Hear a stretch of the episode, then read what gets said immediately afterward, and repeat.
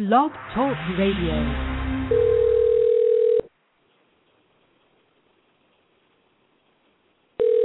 That that was brother. That was brother.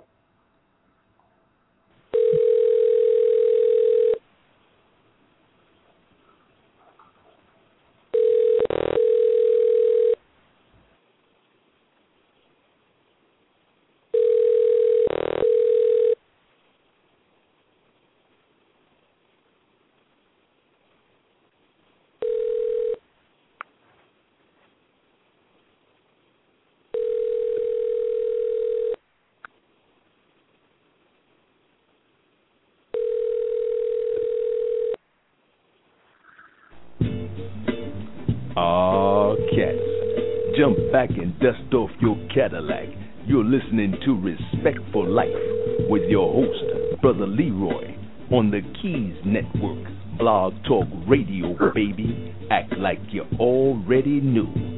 Ow!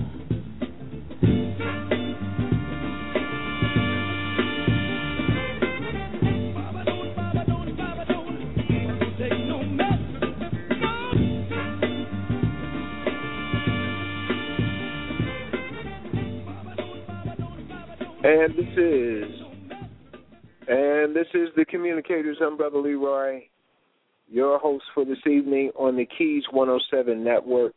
Thankful to the Most High for being blessed with another day on this good earth, another day to do some good deeds for our families, for our community, for humanity at large. Always striving for a positive mental attitude, prayer and perseverance, prayer and patience and perseverance can get us all through. A word of advice, and that is that there are a lot of trying situations that we will find within our families, our own personal life, in the lives of people that we will run into during the course of the day.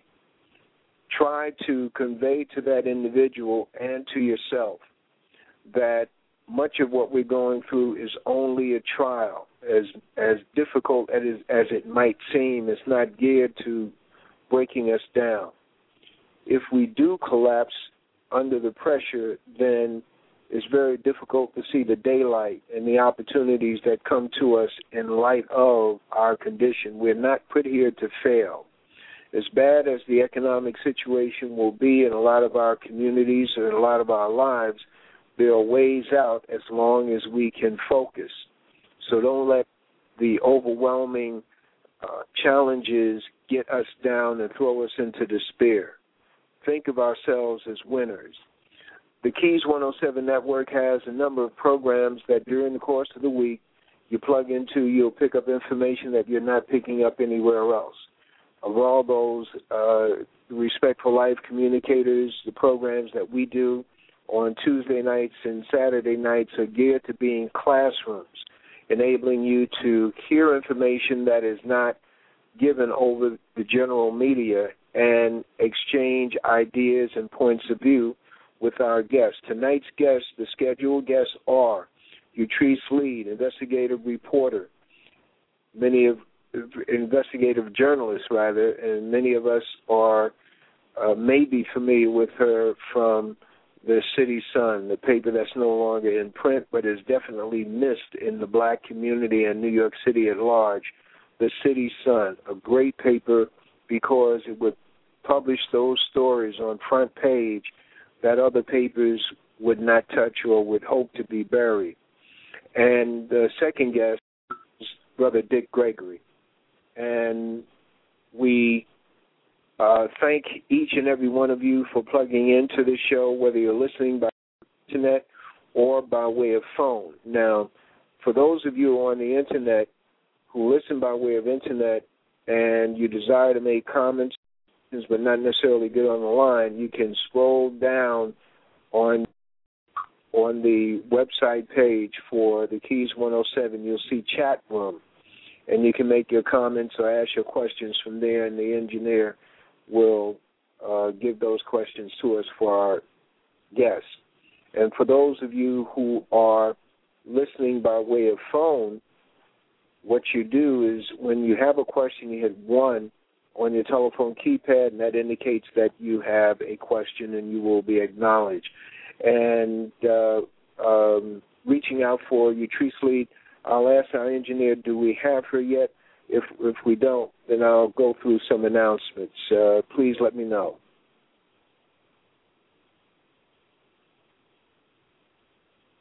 All right, I'll continue on. There's an article that has uh, appeared this week on the internet. You will not see it in your daily paper. I saw it two days ago, and I've not seen it in the daily newspaper. It's a connection between nicotine and alcohol consu- consumption. What it says, uh, this research was done at Baylor University in Texas, and the lead uh, doctor on this or a spokesperson for for this particular research is John Dani. John Dani, D A N I. John Dani at Baylor University. If you look it up, you'll go into Google and look up relationship of nicotine and alcohol consumption. What it says is that as a person smokes at a bar, at a party, for example, the nicotine creates a greater raving or, or urge for alcohol consumption. And in that regards, they say alcohol and nicotine go together. The nicotine will create a higher urge for alcohol consumption. So you'll see people smoking and drinking, drinking and smoking. And this relates to, you know, not trivia, trivia for those of us who don't smoke or drink, but it is something for individuals out there who smoke and drink that they should know about.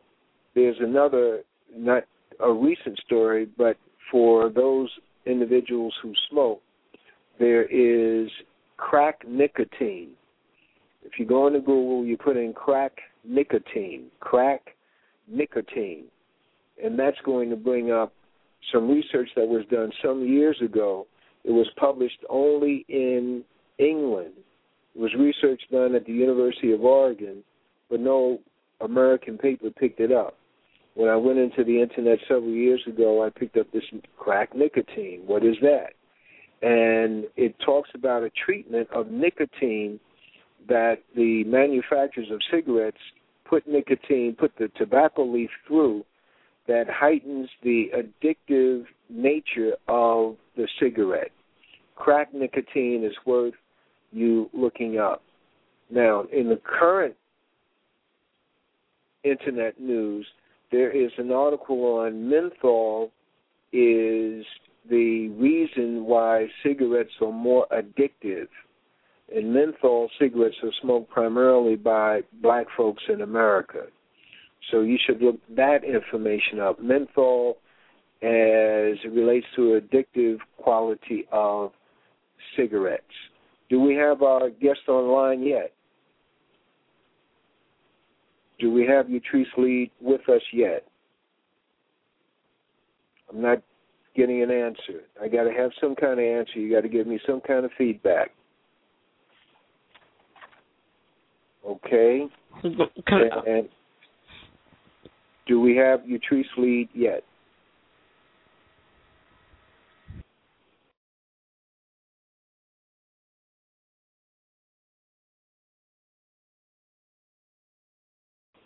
Getting.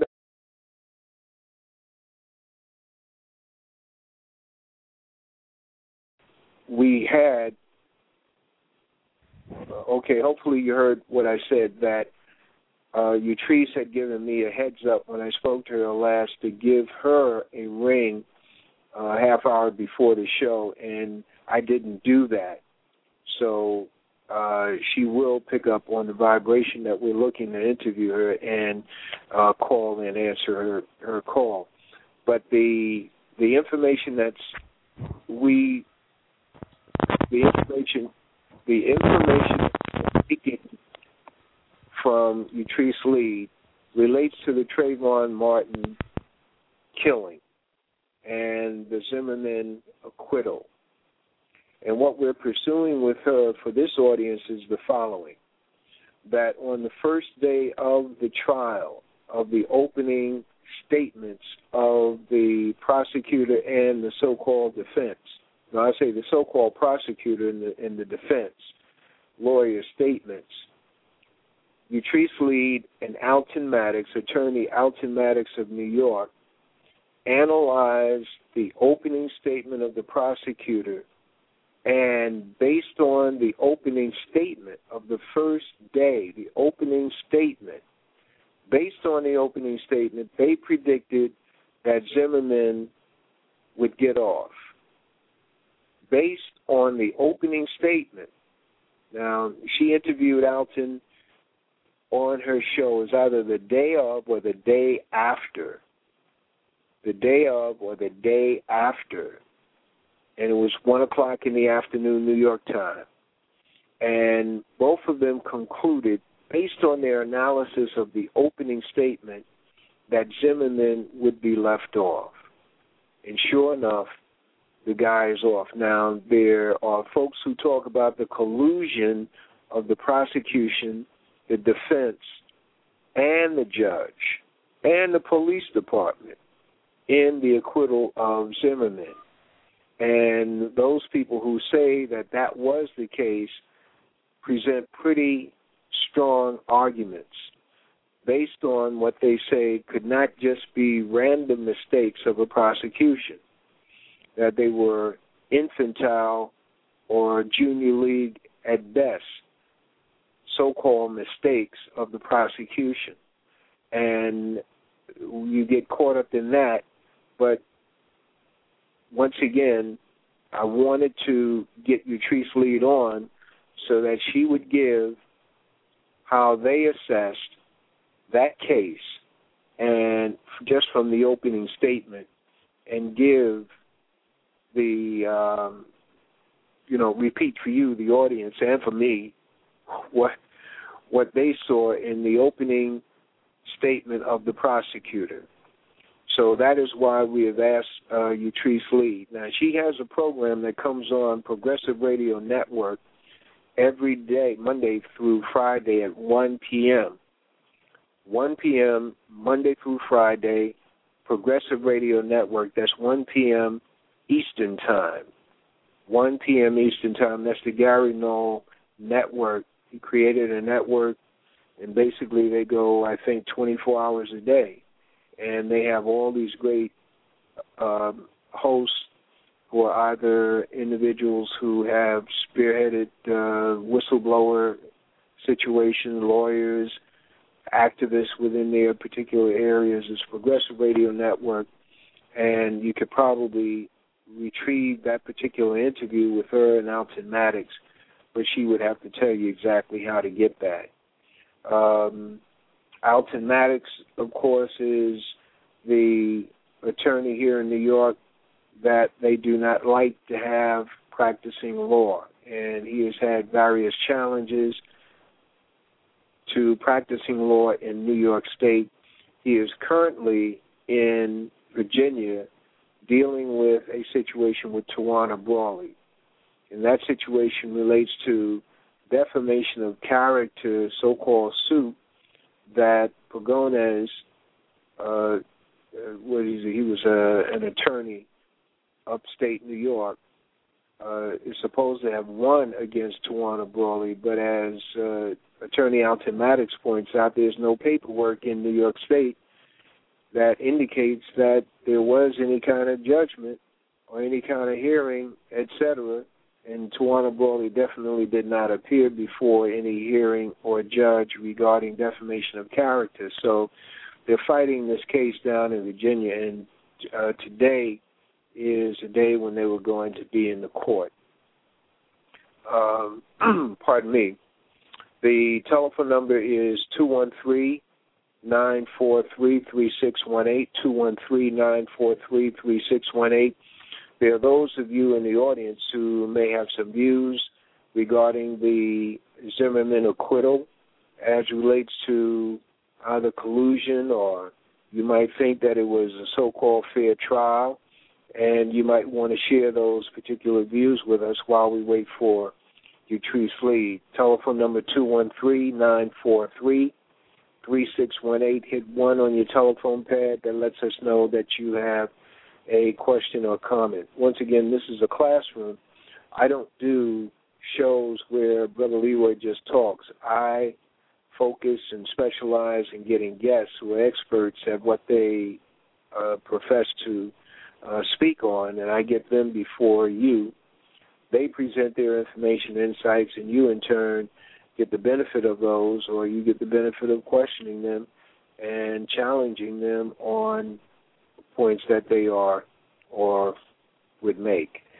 And let me just slide over to another subject matter that is close to us, close to everyone in the audience, anyone who is sending their child to college. What happens in a lot of cases is that many of our students who go to college, they're the first generation going to college in their family. And if they're very bright, if they're let me not talk about if they're very bright. Regardless of what level of competency they are at the point that they get into college, they don't have people who can guide them from within their circle of friends or family. And um, do I have a questionnaire? Do I have uh, something that the engineer wants to indicate to me? Um, Dick, Gregory didn't pick up either. Dick Um, Gregory is at eight o'clock. Oh, sorry about that. Um, He's at eight o'clock. me and my mom are trying very hard to get um the guests that so we Yeah, can call well- them. All you can do is wait. All I do is just do a monologue, and okay. Okay. Um, that's all we have to say. We don't have any callers at this moment, but we have eight two callers, including Dad, but he can't call at the moment. Okay. All right. I'll just I'll just keep on talking.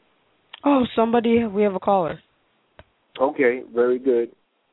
Um, I'm just gonna ask him his name. No, you just patch him right through. Oh, okay. Uh, once again, ladies and gentlemen, this is the Keys 107 Network, and part of our audience is calling in while we wait for our uh, guests to come on board. And uh, uh, caller, do we have the caller on the Hello. line? Yes. God bless you. Hello. Thank you for your call. God bless you too. Um, yeah, I had a question about the Zimmerman trial. Um, don't they? Doesn't technology exist that can definitely analyze a voice on a tape recorder? I mean, they show it all the time in the in the um, on these serials, you know, the movies and stuff. So, Right. what's why why didn't they use that to say who was exactly calling for help? And I don't know if you can answer it, if someone else can answer it. Now, I'm going to give you Dick Gregory's answer. Okay. That that will work. I'm gonna give you Dick Gregory. Dick Gregory said, he said, look, when they send someone up to the moon or up there in the space capsule, wherever they are, if somebody speaks, they know who's speaking. Mhm. So then how come they couldn't determine who's speaking on a 911 call? So that's how Dick Gregory asks and answers that particular question. And uh, Dick Gregory will be here with us at 8 o'clock, and uh, I'll put that question to him, or uh, you can put that question to him yourself. But Okay. the answer is they know. So the And answer is that they didn't they didn't really want to. Well, the, in terms of the day-to-day coverage of the trial, the I didn't see that particular uh, situation, but once again, what people point out, what people point out as prosecution mistakes, other people put out as collusion between the prosecution, the judge, and the defense, and the police. So we're looking at things that that we have questions about that we are tricked into thinking that they're questions because the talking heads on TV don't tell the truth themselves. They they get us involved in panels, and you have six people up there, and and three are saying one thing, and three three are saying the other, and it's chaos. So you don't get a clear message, except that you like what so and so said, or you, you this other one you didn't like because you don't like a hairdo and that sort of thing. So that's what those panels are set up for, not to give clarity, but to confuse. And mm. there's a teaching called Mixing Truth with Falsehood. This is what they are experts in doing mixing truth with falsehood. As a result of that, you come away, not you, I'm not talking about you personally, the person, the, the people with less information come away confused. So when you have a Utrice Leid, when you have when you have a Utrice Leid or an attorney Alton Maddox, when you're questioning them, they will give you straight answers, and if it's not straight, when I interview them, I come back and ask them, all right, you got to make that a little bit plainer, plainer, play uh-huh. that out for us. Uh-huh. And then they'll play it out for you. They give examples because they are in the business. Utrice Leid and Alton Maddox. I'm not talking about any to the negation of anyone else. Also, Dick Gregory. I'm going to deal with the delivery that Utrice and Alton give. They are in the business of informing black people in a way that we will not be fooled the next time around. That's different from someone just talking and covering their base. Mm-hmm. Someone is giving you answers that will grow your knowledge. That is in order to duplicate in the listener the same measurements, critical analysis that the speaker has gained. See, we all need critical analysis, and the first thing in this society that's that's going to give us critical analysis is not believing what the other folks are saying about anything. Mm-hmm. If they tell you if they tell you it's going to be warm today, go outside and, and feel that it's warm. If they if they tell you it's cold, it's going to be cold. You go outside and feel how cold it is. And invariably, you'll find that they come up with a thing called the wind chill factor. And the wind chill factor is this, but the temperature is this. When you go out the wind chill factor, which is lower degrees than the temperature, that the wind chill factor is actual is the actual temperature that you need to dress for. Right. That's what I'm saying. So yeah, they come, I got you. They come with mixing truth with falsehood, and we can't look at things through their eyes. They are now saying that this trial, they want us to believe that this was a fair trial. So, on the face of it, it looks that way. But that trial was no different, in my opinion, than the trial of the murderers of Emmett Till. Mm-hmm. But many of our people don't go back to that time of the murder of Emmett Till, so they don't know how that played out in the courtroom. But those of us who are mature, meaning older, in our late 60s and 70s and 80s, we were we were shocked by by by the the individuals being found not guilty, and we knew they were guilty, even though we weren't down in Mississippi. We knew these. Mm. And after the trial, one of the one of the accused who was acquitted of the murder, he sold his story to Look magazine in terms of how they did it. So you hmm. can go into Google and trace down that story and read it. You say, "Yeah, we did it, and this is how we did it." Mm, so the trial, the trial of the murderers of Emmett Till, is no different than this trial for the killer of Trayvon Martin. Yeah, yeah. and it was a common thing, you know, particularly in the South, that you know, the blatantly guilty would get off. You know, first of all, because they never had a jury of the the peers. You know, right. So, um, and you know, the other thing about this trial that um um gets me just to show that you know we, you know, their methods are really methods of trickery. Because what I heard on ABC, um, one of the analysis, you know, people who gave analysis was saying, I think it was Dan Abrams or what have you, but he was saying that the charge from the judge, and I guess with the stand your ground um, law was, is that did Zimmerman feel, you know, at the point that he pulled the trigger, did he feel that he was in fear of bodily harm or in fear for his, you know, for his life? Now, if you're in a fight, anybody gets in a fight, a physical fight, they're going to be afraid of, you know, bodily harm or, you know, if it goes that far, fear for their life. So, I mean, that's, you know, that's part of being in a fight. So, you know, but it's at that point and only at that point that the jury was allowed to judge from. So, yes, okay. So he was in fear of bodily harm or fear of his life, so he pulled the trigger.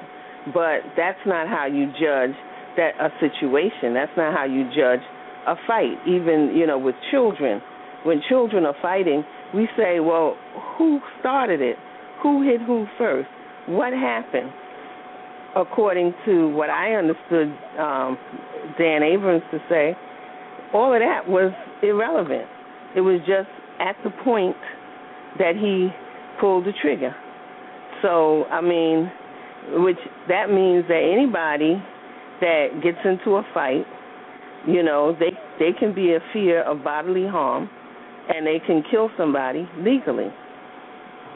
Okay, the, Dan Abrams, Dan Abrams takes the position that look, this was a fair trial, and based on the the uh, uh, what do you call it, the instructions to the jury and the stand your ground law that the jury could only find in that in in favor of Zimmerman that he killed Trayvon Martin in fear of his life. Is that what you're saying? I'm saying yes. I'm saying that's what he said. The charge was. No, listen, and I'm talking about talking about Dan Abrams' tone.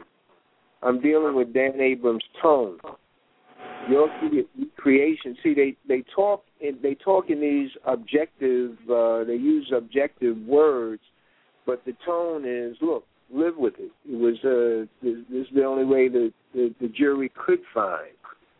You see, I'm familiar with Dan Abrams. I did not hear that that morning. Dan Abrams is not no great friend of no black folks, in my opinion. Mm-hmm. But he has a persuasive voice, and he can uh, structure a a presentation and an argument in such a way that listeners who call in in opposition to his point of view would end the conversation well well maybe you're right well they don't have any call-ins first of all okay well I've, I've heard them with calls i've heard them with calls oh really but, okay uh, in the past. I've heard him. I haven't heard this guy recently, but here here's the point that Dr. Edwin Nichols brings up. He says they start the story from point two, right, as opposed to point one, right, and we, without critical analysis, go along with it and argue from point two as opposed to arguing from point one. Point right. one is the guy calling in, Zimmerman calling in the 911, and they say, and he says what he says, these people always get away, these punks always get away, and they say, stay in your car. Mm-hmm. You don't have to follow him. Stay. We don't need that. They tell now that statement was admitted in court. I mean, that was said in court these punks always get away. What I'm telling you is our point one. If it was not admitted in court, which I don't know, I don't know that. If it was okay. not admitted in court, that was collusion. Or we're not going to admit we're not going to admit in the in the court that he fought a policeman. We're not going to admit in the court that Zimmerman uh, beat his wife. We're not going to commit in court admit in court these other points of his history. Okay? Mm-hmm. So collusion, mm. you know, not admitted in the court based on what? Now, meanwhile, Trayvon Martin is tried in the newspaper, in news media. Oh, he smoked marijuana. Oh, he did this. He did that. The boy was going to sword get some uh, whatever he got. He's coming home. Doesn't bother nobody. It's raining, and therefore he's wearing a hood over his head. Not because he's some gangster wearing a hood, but because it's raining. Mm-hmm. That's another point that we miss. We join in, not you, black mm. people without critical analysis, join in on their discussion from their point of view. Yeah. yeah. Looking at each piece. Well, that's what I'm saying. That's what I'm saying. You know, their system is a system of trickery. You yeah. know, it's it's um you know, and it's um the Elegba principle in the Yoruba, the Sebek principle in the Kemetic thing is the trick the trickster, where they're going to come, as you say, or as Dr. Nichols say, from point B as opposed to point A and say, well, this is all, the point B is all that's important.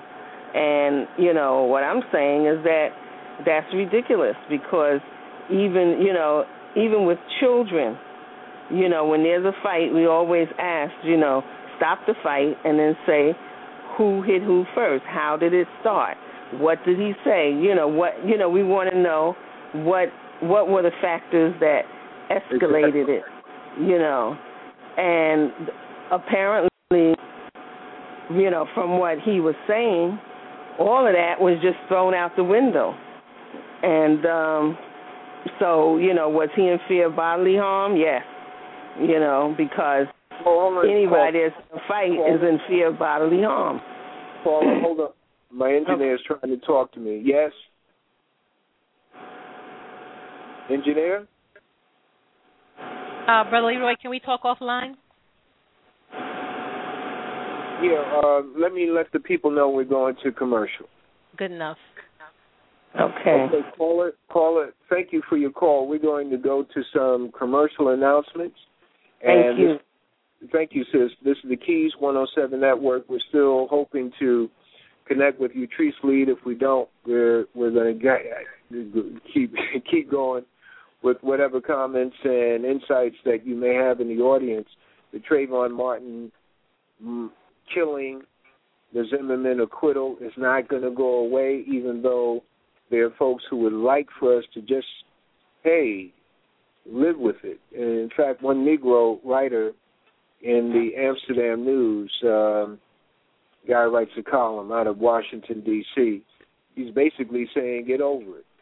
Um, if I mention his name, you would know it, but I, I just can't. It's not coming up on my radar right now. But we have some announcements, and we'll be back after those announcements. Stay tuned to the Keys 107 Network. Keys 107 and the FOI Board of Directors is proud to present The Final Call.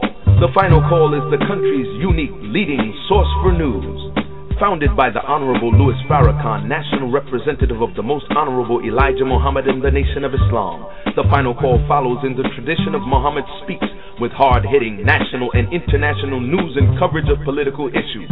It is the official communications organ of the Nation of Islam. Founded in the 1930s as the final call to Islam, the newspaper evolved into Muhammad Speaks in the 1960s and boasted a circulation of 900,000 a week with monthly circulation of 2.5 million.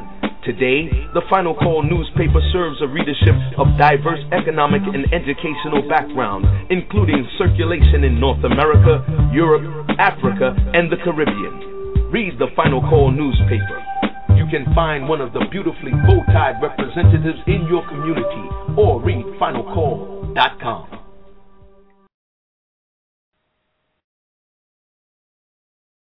Rafika Consultants and Services LLC is on the cutting edge of emerging technologies for designing online classes and providing face to face and virtual technology training or help with computer programs, web design, and graphic arts. We also provide biography writing services for websites For more information, give us a call at 631-399-0149. That's 631-399-0149. The Fluffs present the alphabet, now found in paperback, sporting a five-star rating on Amazon.com.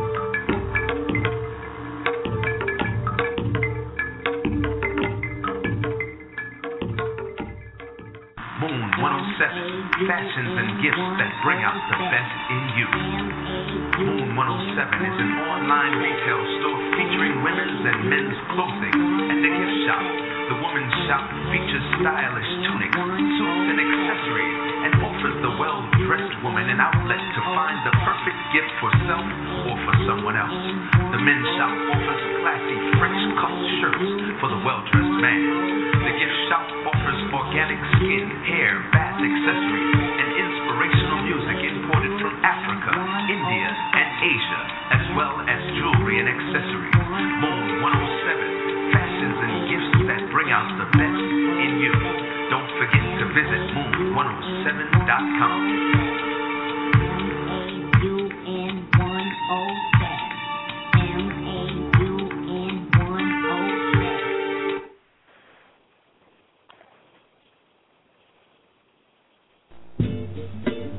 Aw, cats. Jump back and dust off your Cadillac. You're listening to Respect for Life with your host, Brother Leroy, on the Keys Network. Blog Talk Radio, baby. Act like you already knew. Ow!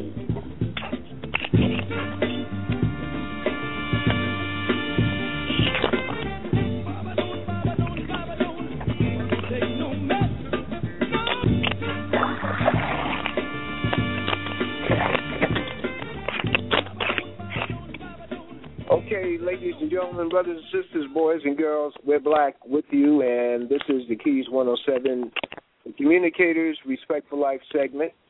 We're on from 7 until 9 tonight. Our second guest at 8 o'clock is scheduled to be Brother Dick Gregory. We're going further into current events with him. But in the meanwhile, uh, just let me do this. Uh, I mentioned that there's a columnist in the Amsterdam News the headline on his column says, Put the Zimmerman case behind us, even if verdict was flawed. Now, he goes on to talk about, hey, get over it. His name is Armstrong Williams, so you want to see that and read it. You you have to read these things to know just how some Negroes think in and among us, even though they're exposed to either the same amount of information or more information than we are. We have uh, a surprise guest with us, the brother who's observed the goings on of the trial as they were happening day to day, Brother Ken Williams. God bless you. Thank you for joining us, brother. God bless. Uh, how are you today, James? I'm excellent. I'm excellent. What are your observations regarding the trial and that most people may have missed, but you were able to pick up on and diagnose? Well, I mean, uh, one of the things that stood out um, was that it's very rare that you find a person in law enforcement that's an expert witness for the state testify as a character witness for a murderer. That just is uh, odd. But Detective Serino from the Sanford Police Department testifying that George Zimmerman is a great guy and that, um, you know, despite DNA evidence showing that Trayvon Martin didn't have blood on his hands, which is contradictory to what George uh, Zimmerman's statement is regarding to uh, the so-called altercation that took place. It's just extremely odd. I mean, after listening to the whole entire testimony and observing some of the evidence that came in at trial, uh, it, it just seemed like common sense to me that um, most likely what happened was Trayvon Martin was certainly on top towards the end of this altercation, fighting for his life with a guy that was armed with a gun that was a complete stranger. And when he was shot in the heart, he just simply fell forward on top of George Zimmerman, most likely a head-to-head headbutt, and uh, George Zimmerman's head went into the back of the pavement, and that is how George Zimmerman most likely sustained injuries to the front of his face and lacerations to the back of his head. He had 160 pounds worth of child fall on top of him after he executed this child. And Okay. that's not a, that's not a storyline that seemed to come out very well by the prosecution, and that's most likely because the Sanford Police Department didn't provide them with a complete investigation, and very, from the very outset of this whole entire thing, never really wanted to arrest George Zimmerman for whatever reasons. I'm not sure. Well, my response to your observation is this: is that the guy pulls allegedly pulls out his gun, gets his gun free, and shoots this boy. How is this boy going to fall forward and not backwards? But I can't Um, answer that from a forensic standpoint. Right. I mean, a lot of people think when they see TV, um, dynamics and physics have it where people like you know move away from gunshots.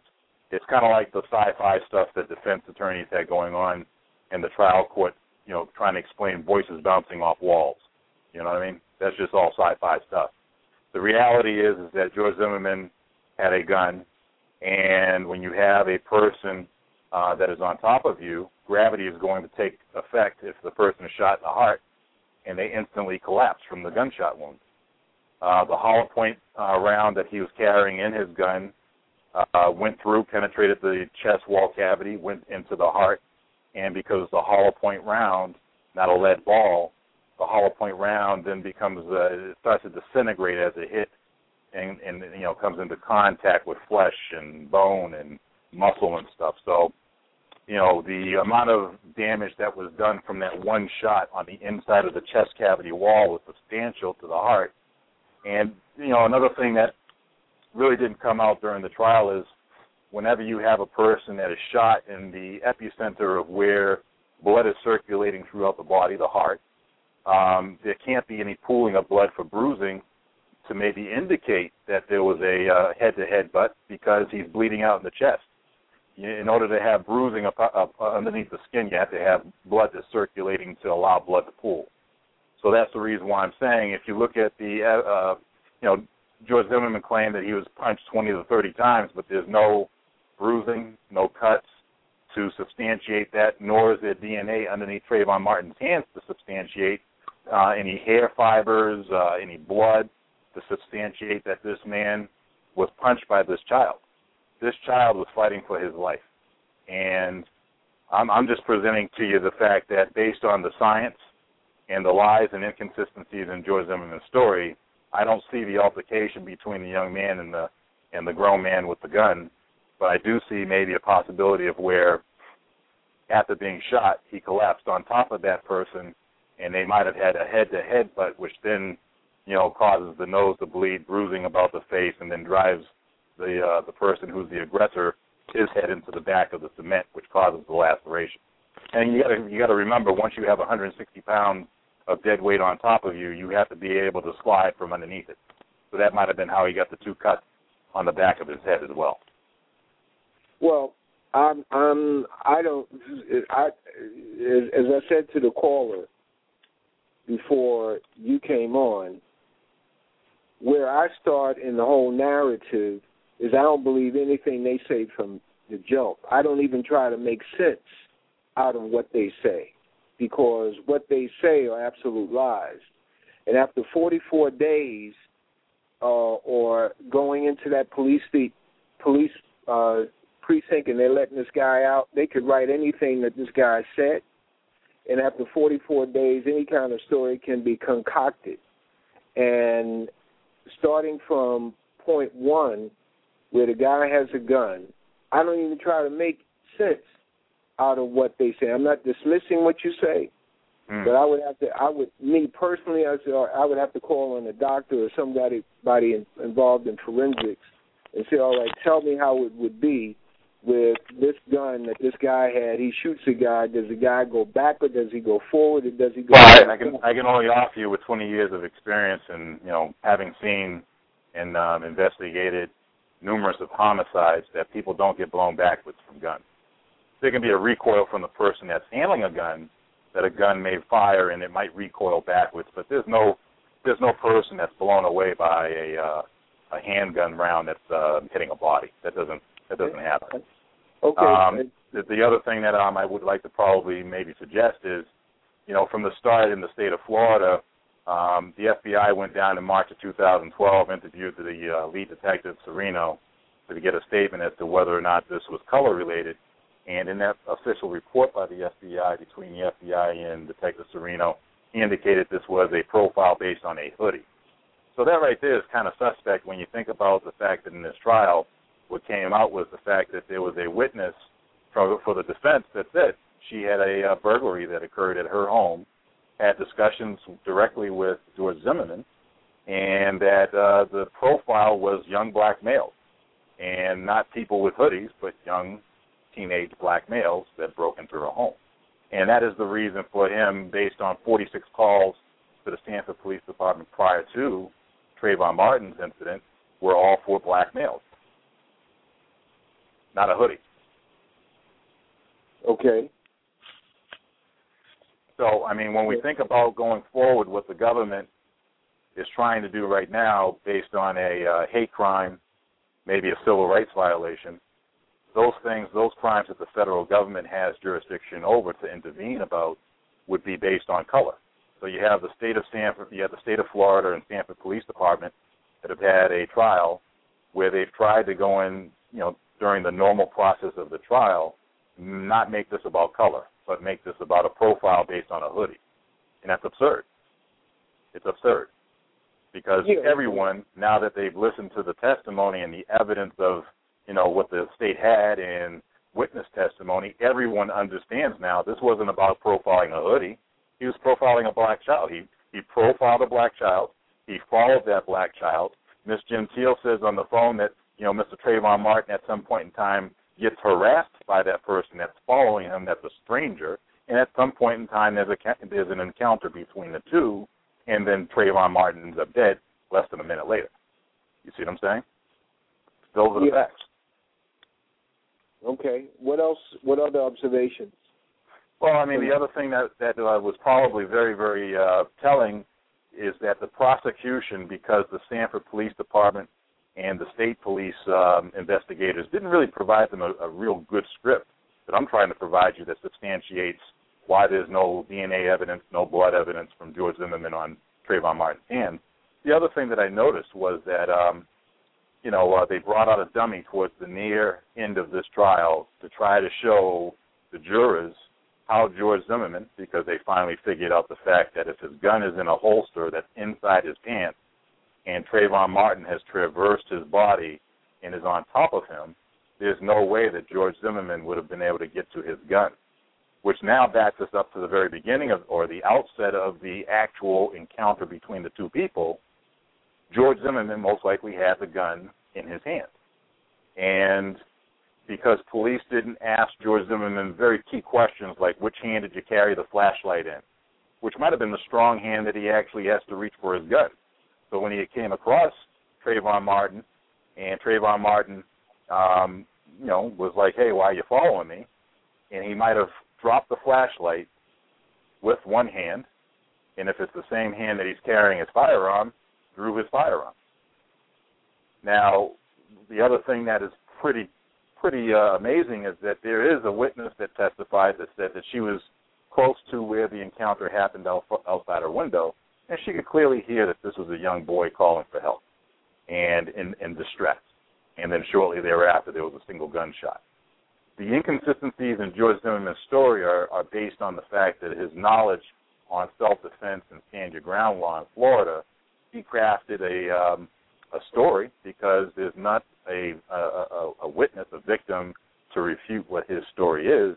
The police are supposed to figure out what those inconsistencies inconsistencies are, and they're supposed to capitalize off of those things to make the person either confess or show in those inconsistencies how what they're claiming happened did not happen, and that's where the police failed.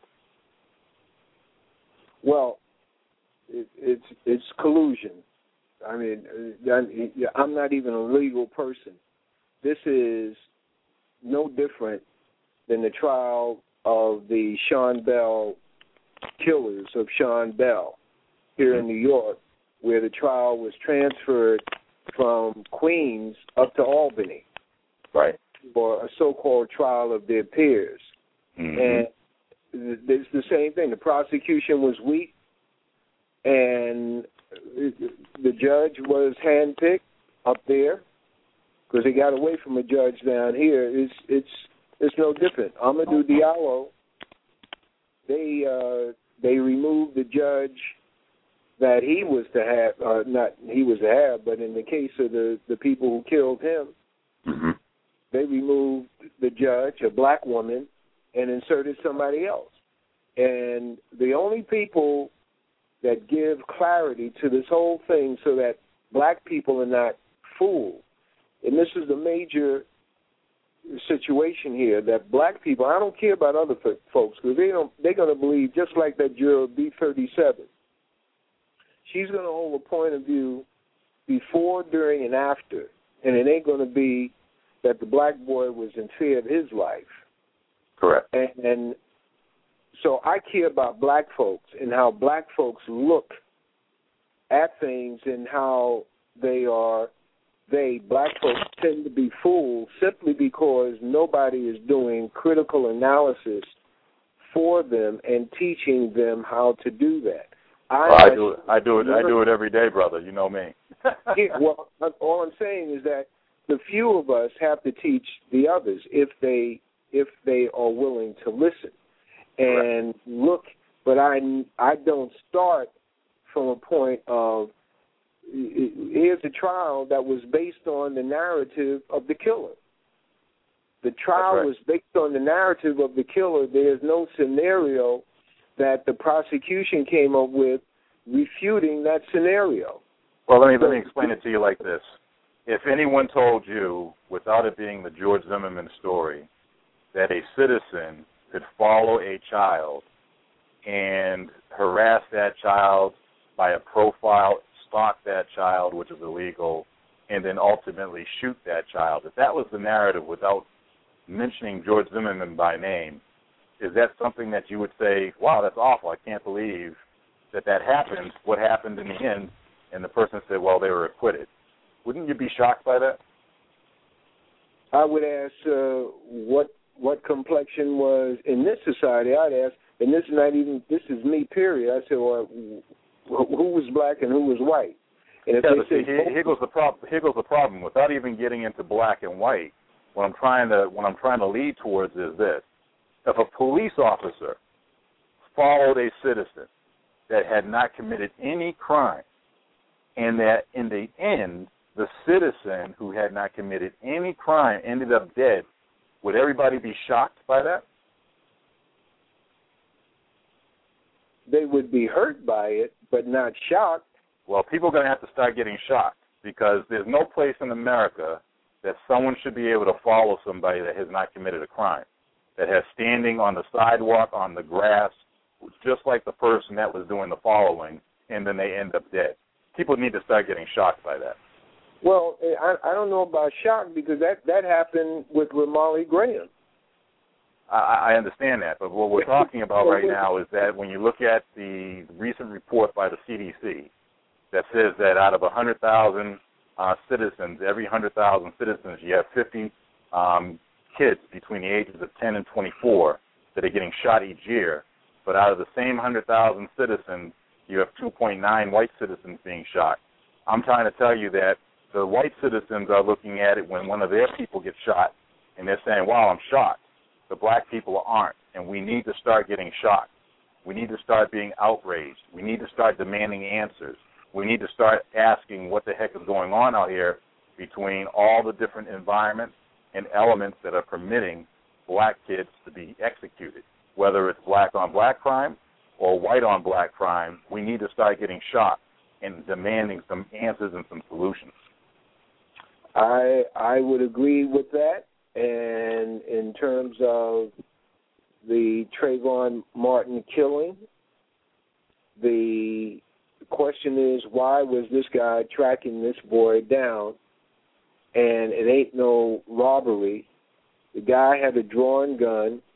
He's not going to carry a flashlight unless he's planning to bash somebody with it like the police do.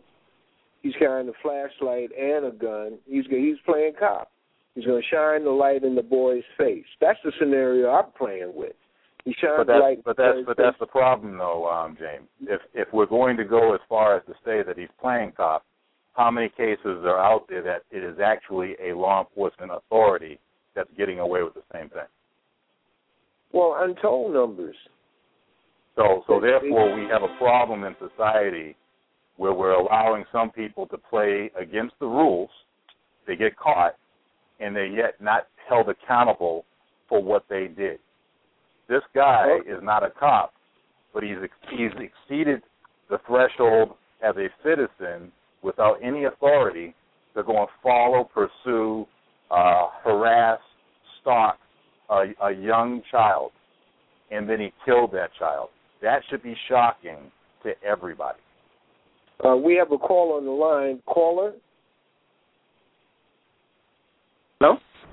we have a Yeah. call on the line. Yes, Your yes, yes, yeah. Uh, how are you? Good evening. My name is John Ali. I'm from Mount Vernon, New York.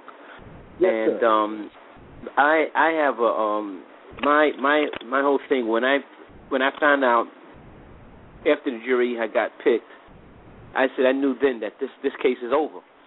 You know what I mean? Because then, as far as as far as I'm concerned, for me, therein lies the the the the, the problem in terms of of trying to get a conviction. You know what I mean? Because that you know when with with, with that jury, there, there was no way in the world that you was going to get a conviction.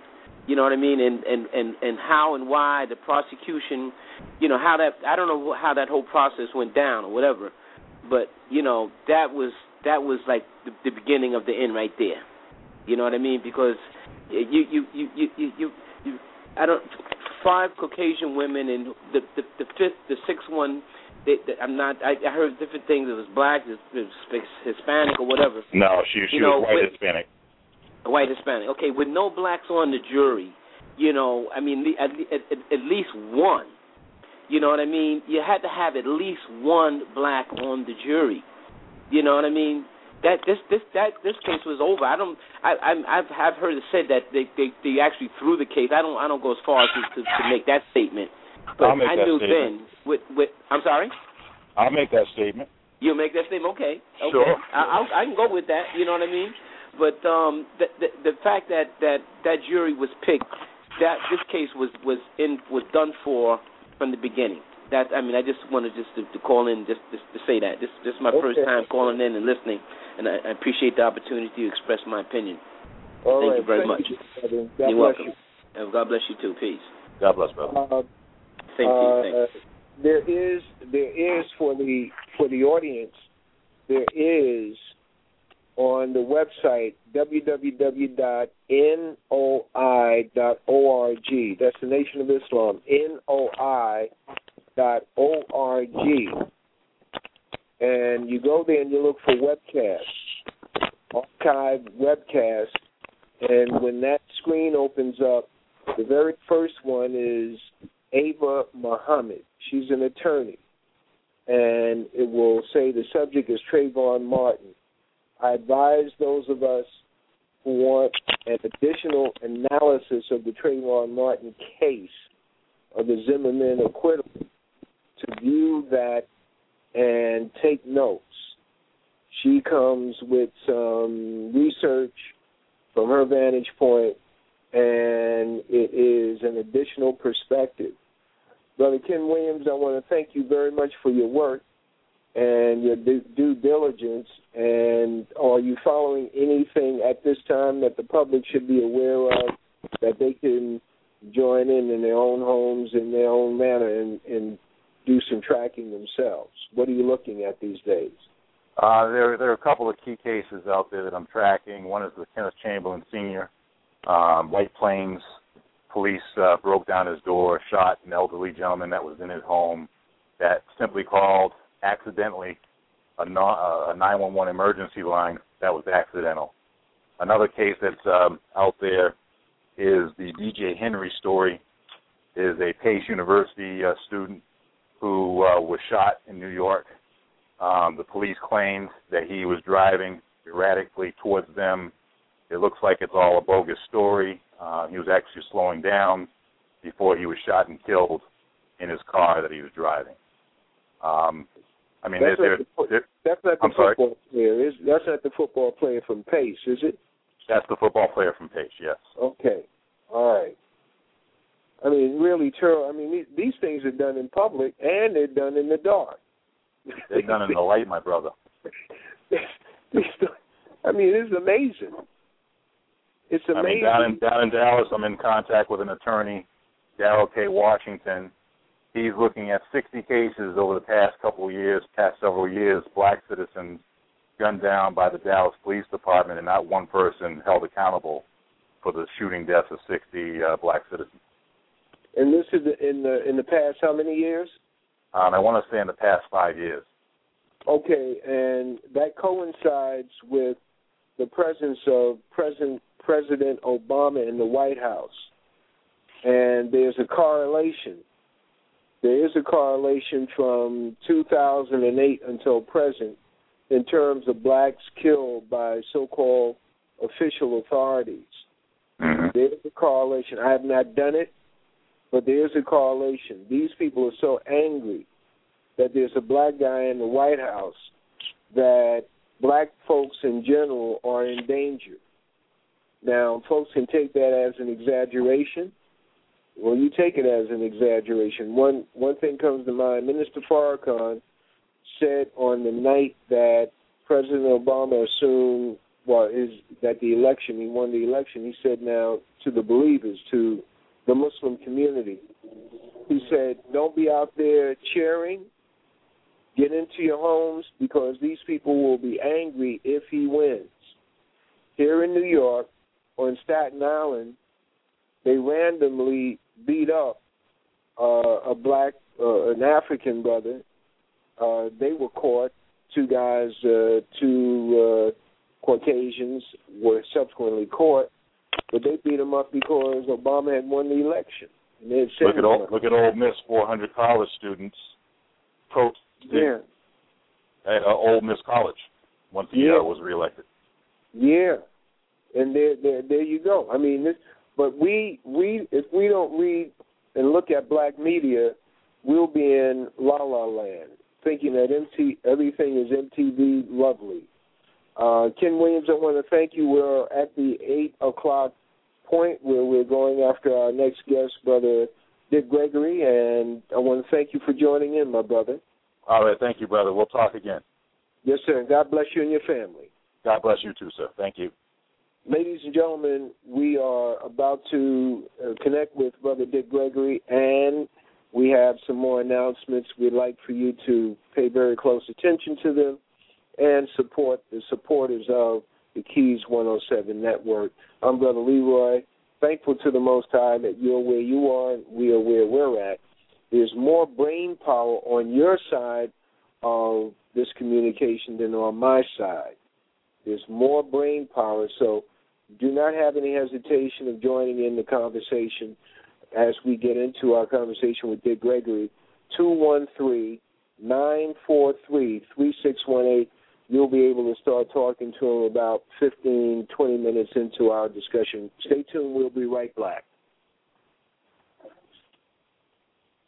This portion of the key was brought to us by Moon107.com. Moon 107, fashions and gifts that bring out the best in you. Moon 107 is an online retail store featuring women's and men's clothing and a gift shop. The women's shop features stylish tunics, suits, and accessories and offers the well dressed woman an outlet to find the perfect gift for self or for someone else. The men's shop offers classy French cuffed shirts for the well dressed man. The gift shop offers organic skin, hair, bath accessories, and inspirational music imported from Africa, India, and Asia, as well as jewelry and accessories. Moon 107 fashions and gifts that bring out the best in you. Don't forget to visit moon107.com. M A U N 107.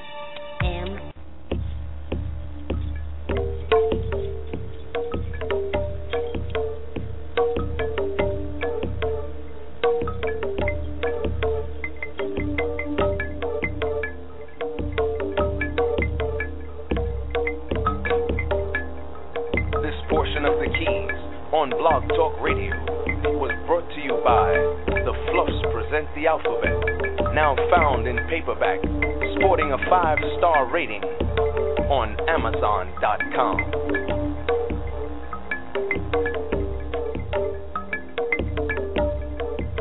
Brothers and sisters, the Honorable Minister Louis Farrakhan, Student Minister Abdul Hafiz Muhammad, and the believers cordially invite you to visit Muhammad's Mosque number 7, located at 106-8 West 127th Street, Harlem, New York, between Adam Clayton Powell and Malcolm X Boulevards.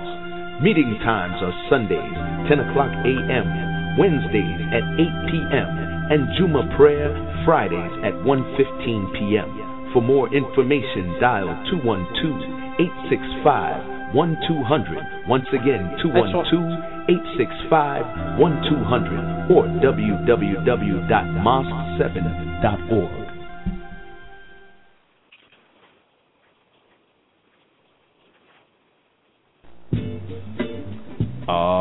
cats. Jump back and dust off your Cadillac. You're listening to Respect for Life with your host, Brother Leroy, on the Keys Network. Blog Talk Radio, baby. Act like you already knew. Ow!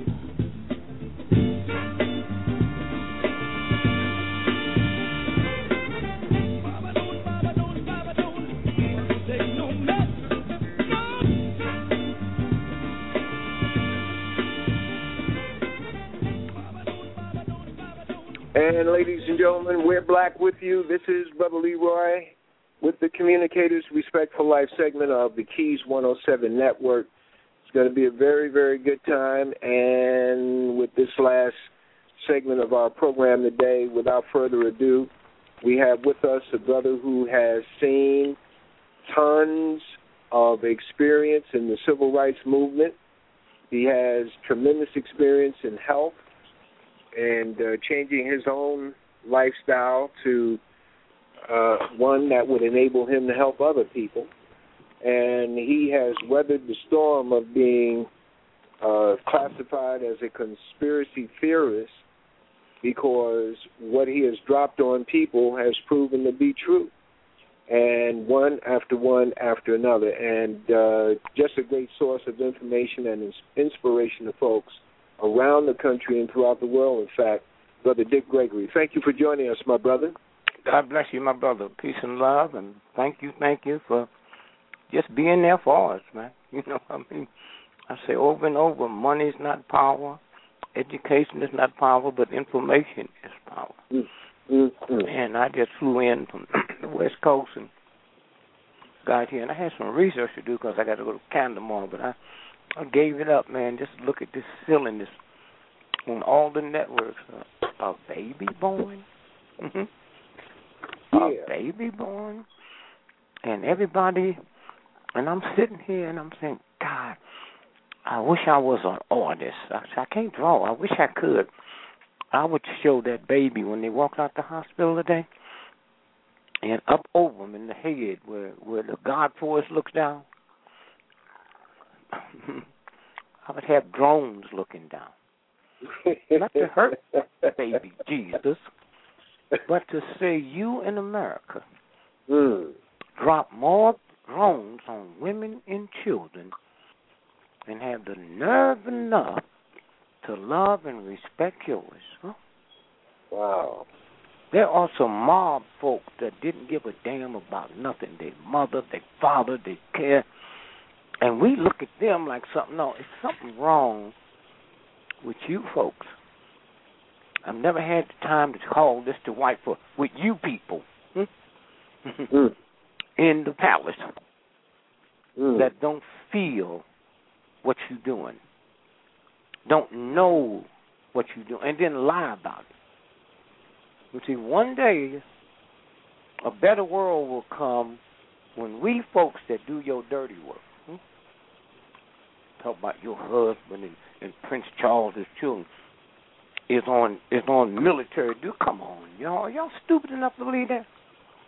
Y'all somewhere hiding out in the cave where the good marijuana is, Mm. and having parties, and then come back and tell us y'all been out training. Mm. And Mm. I'm not one of these that use God as a pit bull. Hmm?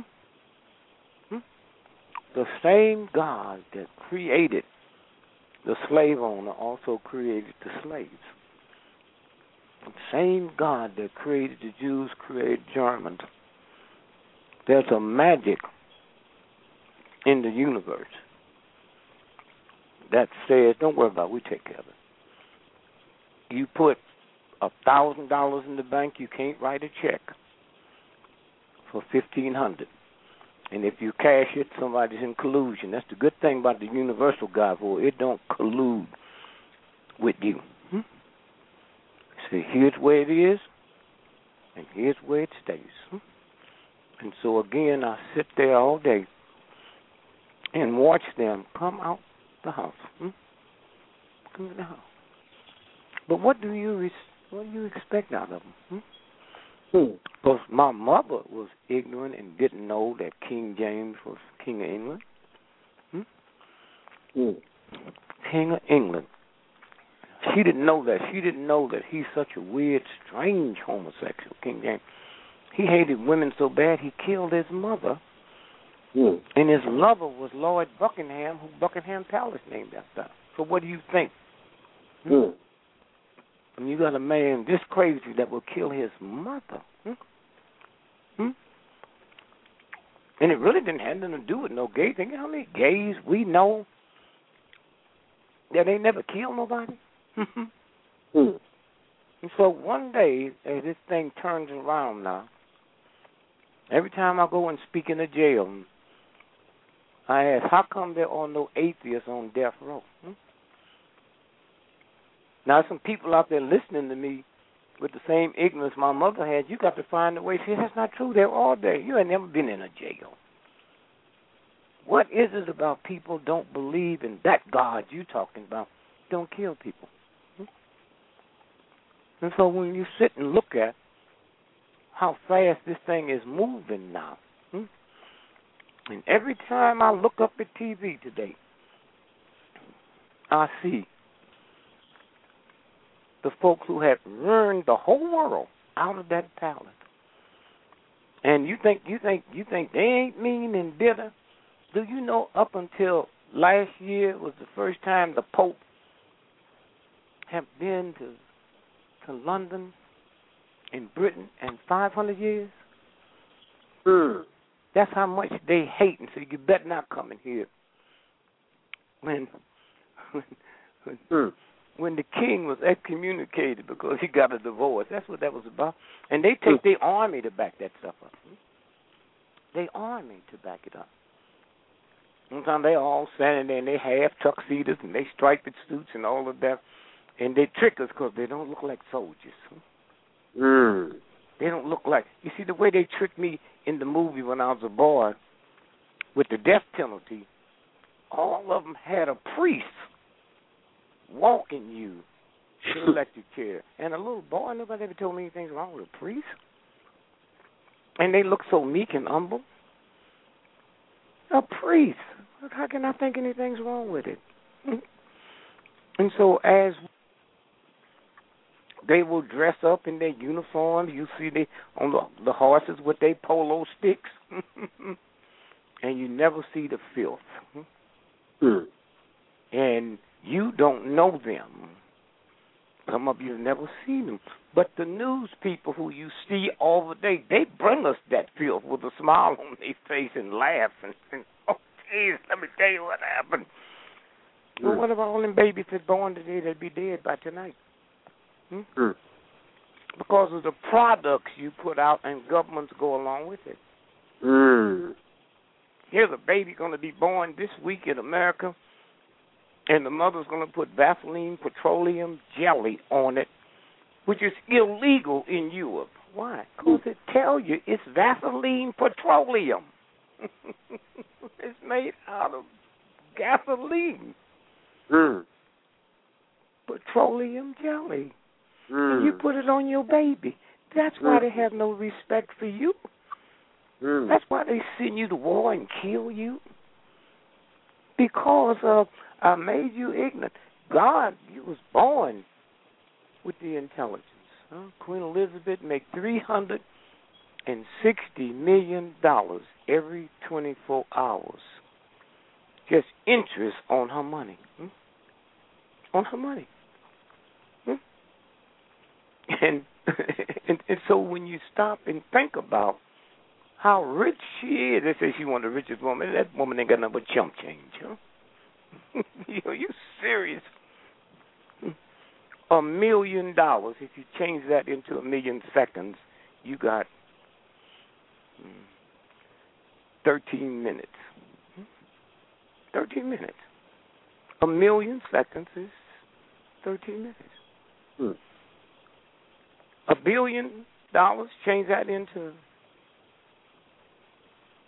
to minutes. Hmm? A million. A 1000000000 Mm-hmm. You got thirty-two years, man.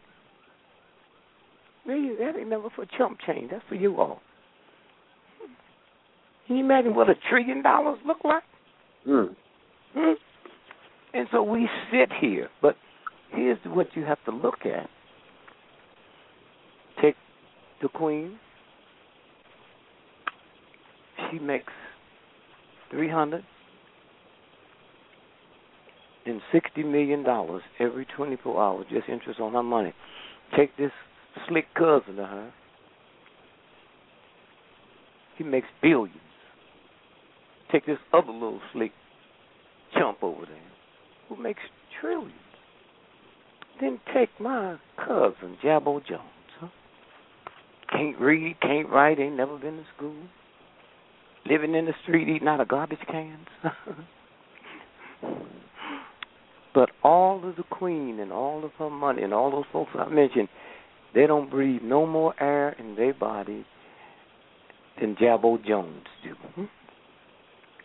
See, there's a real God. I'm talking about the God that was here before the churches and before the dinosaurs. Huh? Billions of years. That's the one who's responsible for us. I got here the same way you got here, and Harvard don't teach it. Mm. A penis went into a vagina and ejaculated, and out of that, 500 million sperms came out. And the one responsible for you is like the one responsible for me. Uh, half a billion sperms came out, and the one that caused you and me outran a half a billion sperms and got to that egg first. You know how special we are? Mm. That's why they got to treat you and jive you to make you look at this crap every day so you'll never remember Mm. or even think that that same God that put the welfare mother here hmm, and the tramps here and the hungry folk. Why they hungry? They hungry because people hiding the food. Hmm? Mm. That's when you sit and look at that today, and then you understand God, that that king to be or queen to be, whatever it was, huh? Mm. i- is no more important to the universal God. All of that money.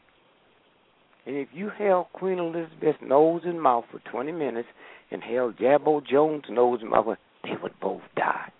Hmm? Why? Oh, I got to get this job. I got to get this PhD. Oh, I got to. Oh, wait, ho, ho, ho, ho, ho, ho, ho. If you didn't eat tonight, you wouldn't die. If you didn't eat tomorrow, you wouldn't die. If you didn't have the money, you wouldn't die.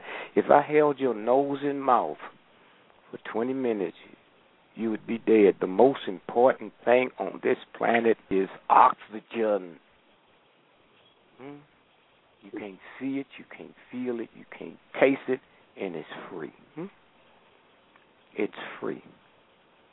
And so when you stop and think about it, I mean, I've been five years, I've been telling people something that the government won't tell you, and then billionaire communicating folk won't tell you that when you plug up a phone hmm, and charge your phone, you're not supposed to make phone calls. We have something like 300,000 people die in this country every year. 250,000 in this, country die from mad cow disease. They won't tell you. Hmm? Mm. They will not tell you that. Hmm? Mm. And so the other day I had so many calls, man. People call and say, "Oh, I read your article. I heard you for five years ago saying never talk on a cell phone, and then the world heard all at once. We woke up the other morning, and the big news was this Chinese woman that was electrocuted hmm, for using her cell phone while it was charged. Your children, they don't they don't put the plug in because the, the phone's weak. They see you do it, so they do it.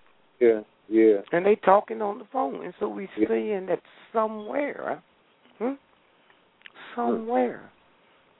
I got a friend of mine. I got a friend. He hires them people in groups of twenty, train them. And every so often, they teams come out where all of these these electric you see these big old electric computers up in the air. Well, most of them is in white neighborhoods. Ninety percent of the folks live in neighborhoods. Their children ends up with some type of mental retardation. They don't care at all. People who live next to airports, and they would have put them next to us, but we didn't live next to airports. Ninety percent of the people that lives where airports, airplanes take off and land, end up dying from cancer and all kinds of things. And everybody thought, "Oh my God, that's a good view. I can watch the planes take off and land." That's what you think, huh? Hmm? Ninety-eight percent of all pilots die two years after they retire. Why? Because that old dirty pilot union will not tell them about the research they have about the radiation that comes through them planes. Huh? So that's what we're looking at today. We're looking at the top of the field. Mm. Dick, in terms of the the so-called royal family, which one of the the males was photographed wearing a Nazi uniform? That was the one that the the one that just got married. I mean, just had the job. The one that just had the child. Yeah, hmm yeah. That's the thing they do on Halloween. Huh? Halloween. I mean, Halloween, we just find, pick it up, and somebody asked me on the radio the other day, uh, Mr. Gregory, you was 368 pounds. How'd you lose all that weight? I said, I got to thinking one day I ain't never seen a fat devil. I ain't never seen a devil that's fat. I go to the Baptist church or the Catholic church and look at the choir and see all them fat folks, and the devil wouldn't come out the house if he looked like that. Hmm? I've never heard of a devil being killed. They told me they killed Jesus, Mm. but I ain't never read no story where somebody killed the devil. Hmm? So I'm saying, wait a minute, huh? Wait a minute. I never heard where, where the devil was hungry. I never heard where Jesus had to turn fish into something to feed the multitude, and it was the devil. Hmm? So what's this about? Mm. And so when you stop and think about what this crap they feeding us now, hmm, and they just there, they looking, and it goes into your mind, and they make little children that's looking at that think there's something different. Wow, wow! I, nobody did that to me when I was born. Hmm? And so when you sit and stop and think about what they fed us today, hmm? and the way them you punks been drugged out, including the baby can't be born normal. You know, I always thought I didn't know nothing was wrong with cigarettes, and then I find out if you smoke or drink alcohol or take medicine with all that stuff in it, it affects the baby. Huh? So all this pot everybody smoking, and you don't know what it is. The the the the, the, reason the the uh the Turks have one of the fierce armies in the world. They fill them up with gunyon. The three types of marijuana that's been here forever. Light green, dark green, and gunyon. Light green make you happy, dark green make you sad, and gunyon will make you kill your mama. Hmm? So when go out, Which one? The last one. The last one does what? make you kill your mama. That's what the that's what the Turks use. That's why everybody's scared of the Turks, man. Mm. And you out there on the corner buying this and buying that and buying that. They trying to tell us that uh, Trayvon Martin, Martin, he oh he went he's such a bad day. man. He went to Seven Eleven, and you can't find my cousin going to Seven Eleven getting them some candy. They getting them some blunts, man. So how is he so bad? He go get some candy. you know, you thugs out there going into. I call you thugs because you know, you know, the government could stop them. If I know you can go to Seven Eleven get some blunts. Cops hang out in Seven Eleven. Don't nobody stop it. Hmm? He just went and got him some some some candy and some tea. But all y'all running in and get all the marijuana stuff that you need. I don't care what you smoke. I smoked cigarettes, man, until somebody told me what it would do to me. Now you don't have to tell me. I know what you're doing. I know what you're doing. And so, and, and, and so, when you look and think about this day, this day, hmm? that's all they gave us. And then underneath the news, they said that the the the, the head of the Joint Chiefs of Staff just briefed Congress and said, if we go over there and and and help in Syria, it will cost us a billion dollars plus a month, but we can't find food. They cut off the food stamps. Huh? Wow. Did you hear me? And they don't need to punch that up. It just broke today. This is the president's man. He appointed him, and he's saying this is what it's going to cost us. You know, if you if you if you block the airspace, we have to have thousands of planes up there to see. Hmm? And so when you you stop and think about who we are, I'll go get a loaf of wheat bread, organic wheat bread, and every time I pay the taxes on my organic wheat bread, they use my taxes to buy drones. So I'm not that clean. Hmm? So when them bombs and and stuff start hitting my my wife and children and grandchildren, I say, "Eve, getting even, baby." Mm. Every time I get on a plane and go to a a peace rally anywhere in the world, round trip first class to Paris, that's like eight thousand dollars, and I pay tax on it, and they take good tax money and buy military equipment to kill folks. So since when did I get so pure? Hmm? When did I get so pure? Hmm? I got ten children. Oh, people say, "Oh, we like to make you father." The I can't go. I can't go. I don't tell them. I, I tell myself, "You're too filthy, boy, to be father of the year." Huh? You have no scandal. You have none. All your children. No, no, no, no, no, no, no, no. Hmm. In order to create a child, you creating God's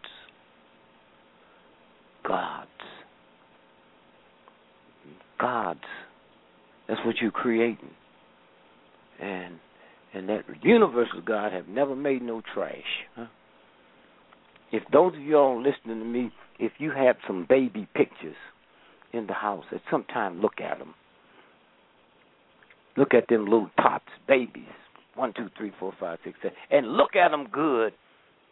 You don't see no hoes, no pimps, hmm, no cops, no soldiers. Hmm. That come after they get with you. You create that, huh? Look at the baby picture. Huh? Mm. And say, wow. Stand on the corner and look at them thugs standing on the corner and go find their baby picture. You can't see that. Yeah. That comes after they get with us. We change the DNA to another thing. We can't mess with the one that the universal God made. Hmm? Let me show you how it works. Seventeen year old child. Murder. Hmm? Um, we sit and look. It's been like that. We we react to hammer toes after be wearing them tight shoes because nobody ever told us a fourth of all the body, all the bones in your body is in your feet. A fourth. And I've been telling folks about them them uh what they call them them uh them, them shower slippers. Hmm? The flops. The flop. Flip flop. Did you hear the news today? No. Oh, punch it up, man. My son's a chiropractor. He tell me you don't know how much money we're making and you don't know how much we're gonna make. They were made to take showers in, Right. Not and they was made to walk on the beach. Yes. When you put them things on your feet and you move, your feet, the muscles move a different direction because they don't have nothing to grip, and it messes up the muscles and the bones and everything. And the next thing you know, going to be operated on. They just broke today. They're talking about that now. Hmm? And so when you stop and think about, you know, you're born, there's a DNA. See, we you know all the thousands of people that got out of death row because of DNA. That didn't just start. that was here from day one. Harvard and Yale and more. They didn't create that or find it. It's been there. Hmm? So you got DNA. DNA. You got 25,000 miles of blood vessels in your body that make a complete, the blood make a complete cycle huh? every 25 seconds.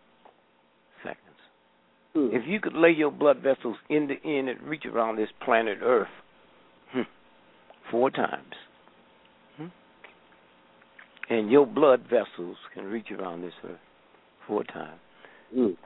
which means your blood is traveling 25,000 miles every 30 seconds. Huh? And they got you believing a jet plane is fast? Hmm. Your blood vessels? Huh? So when you stop and think about, you know, who you are, not that crap they put out there, not that old health crap they put out there. Do you know the real people know that the foreskin of a circumcision, just the the the the the, the one they cut off, that's the size of your thumbnail. Hmm. And in 21 days, that foreskin grows so fast it would fill up three basketball stadiums. Hmm. And they sell it around the world. That's the number one skin they use for burn victims, okay? Hmm. That's you. That's you. This is a game they play. Because they teach you this over here in the university. I don't need to teach you. I gave it to you. Now, Dick, Dick, in terms of the body, what they they tell us that organs that are not they they nature just created, but they're not necessary, and that is the uh, the tonsils is one. And um, uh, I recollect the pe- the people who had their tonsils taken out is more susceptible to all kind of diseases and sickness.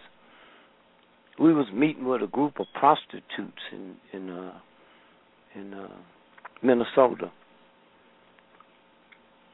And a cop uh, a uh, a cop uh, that that handles prostitutes and wrote a book on it. And he said, I told some of them you was coming here, and I told them what you said about circumcision.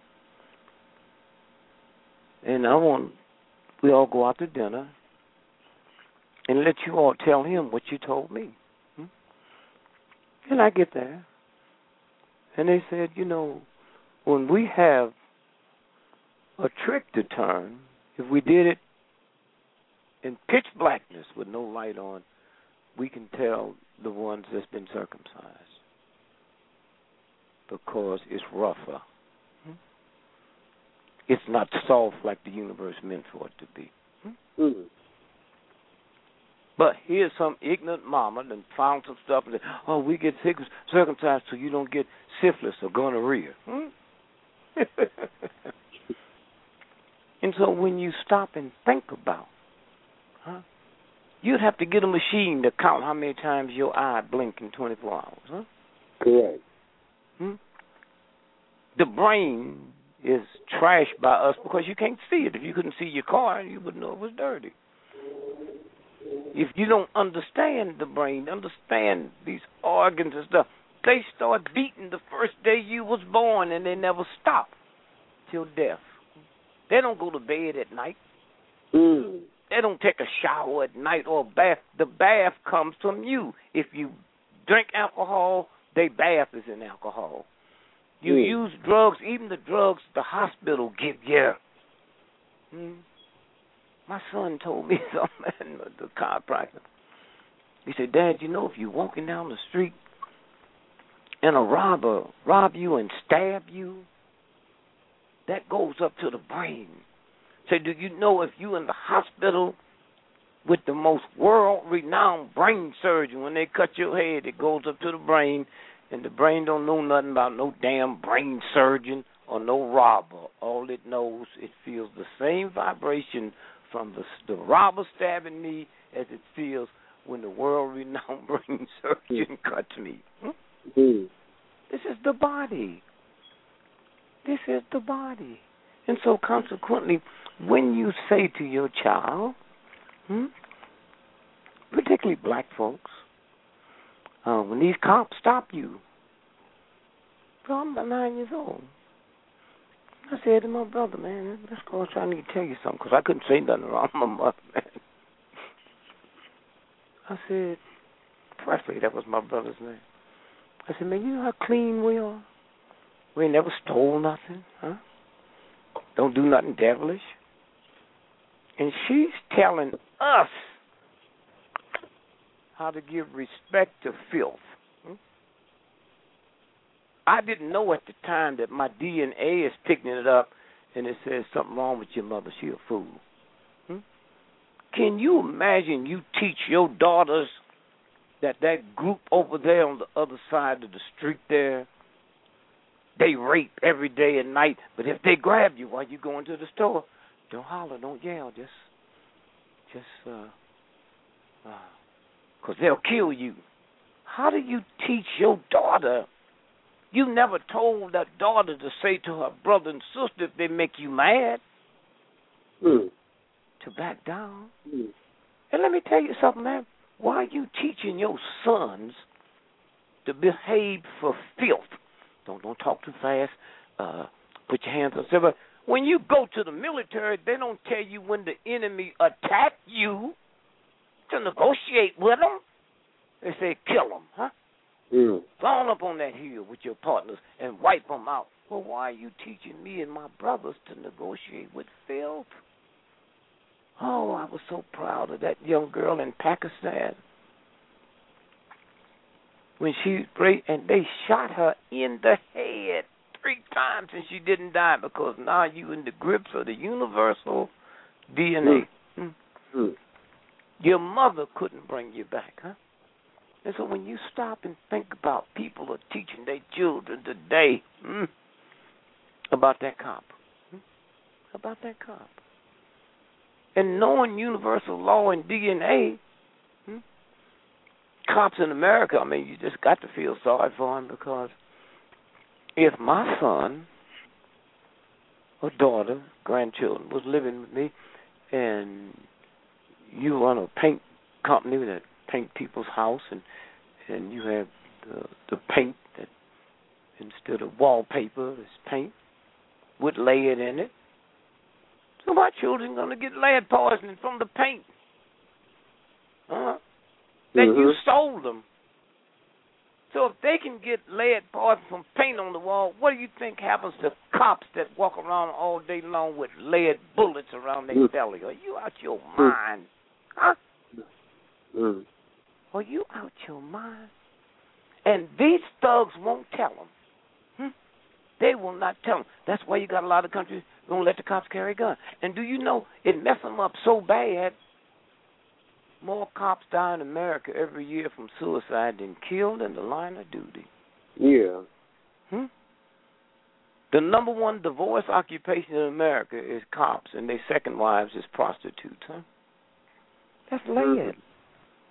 All the scientists, all these incredible schools, and know that nobody will tell them that because they don't count. Hmm? They don't count, and they don't know that. Huh? They're so busy looking at this trash on TV today. Mm-hmm. a child.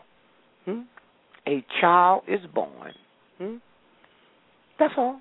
And every child that was born today on this planet, regardless how rich or poor, educated, uneducated, pow, hmm, it went through the same thing.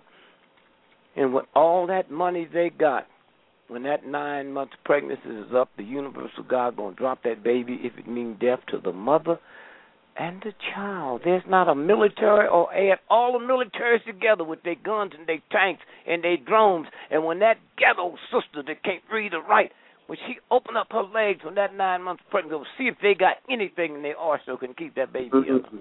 Mm. Mm-hmm. Okay. And so when you sit and you look at what we went through this this this this weekend, last weekend, hmm? the call, Okay. and I heard people say, "Yeah, man, uh, we need to boycott. Uh, we need to boycott Florida." How many times you been? None. Well, that's an easy call for you. Hmm? Mm. You you need to. This is the game you're playing. Here's what we need to do: is don't buy Florida orange juice. Now, Grandma, welfare, we can participate in that. Mm. Why? Mm. Because don't say Florida orange juice. My grandmother don't know what's Florida orange juice and whatnot. Just say boycott orange juice, and that mess them all up. Mm. We didn't do nothing wrong. Well, I know, but I'm so ignorant. I don't know which is yours and which is Florida. So we don't boycott it all. Now you know what's good about about boycotting that? Hmm? Because it grows on a tree Mm.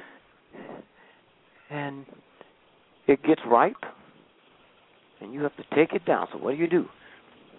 You put in trucks. Trucks leave every night, man, heading north with the oranges. Hmm? Got to get here fast. They'll rot.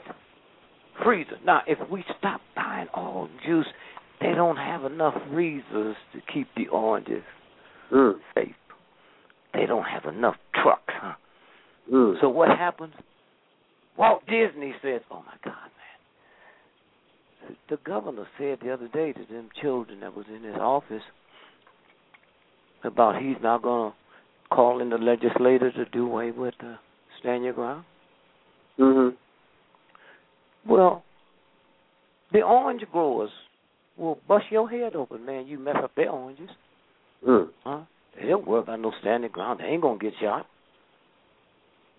You do away with it, boy. Hmm? Because Walt Disney would say, "Wow, if they if they're successful at that, they'll be successful in boycotting Disneyland, huh?" Mm-hmm. And then on there, somebody will say, "Well, all that fruit and vegetables that come out of Florida, well, I don't know which is what, so let's boycott it all. Hmm? Let's boycott it all." That's the power you have when you stop playing games, and they will get it. Stand your ground is in almost 32 cities, and most of them is up north. Okay, Mm. Washington D.C. all blacked out. Somebody slipped it through on them; they didn't even know it. Dick, Dick, I want to want you to hold it there and allow the audience to ask some questions before we conclude. Okay.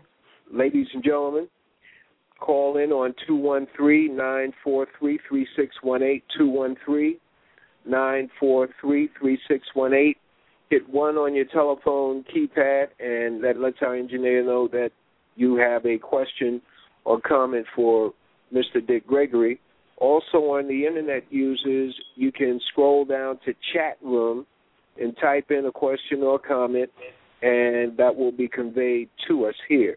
And uh, Dick Gregory also, for those of you in the metropolitan area, New York City metropolitan area, Dick Gregory will be in Harlem Saturday, September, September Saturday, July 27th at 5 p.m. Actually, the doors open at 4 p.m. At 5 p.m., he will be at Muhammad Mosque number 7. That's on 127th Street between Malcolm X Boulevard and Adam Clayton Powell Jr. Boulevard, right around the corner from Sylvia's Restaurant. He'll be there as a fundraiser given by the Fruit of Islam. For information, 347 928 6441, 347 928 6441. and that will be a presentation. You'll have uh, probably photo opportunities, and uh, you'll meet the great brother who has been involved in the civil rights movement, the human rights movement around the world. That's Dick Gregory, and uh, every time you talk to him, will you'll talk to him about coming back from certain places where he has appeared for the benefit of the people in that locale, not only in the U.S. but abroad. Brother Dick Gregory. Let me say this to you. You remember that big storm y'all had Sunday? Sandy? Yeah. Yes, sir. Okay. Did they send drones in, or did they get them drones out the way? big bad thing.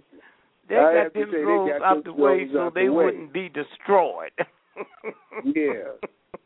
Okay, what was what, what were you gonna say? I'm sorry. The, the um when when I had asked you this question in our last interview, when you hear the statement conspiracy theory being bandied about in the general media or or being said by one of the talking heads to dismiss some investigation or collection of facts outside of what they have put on the scene, what comes to mind?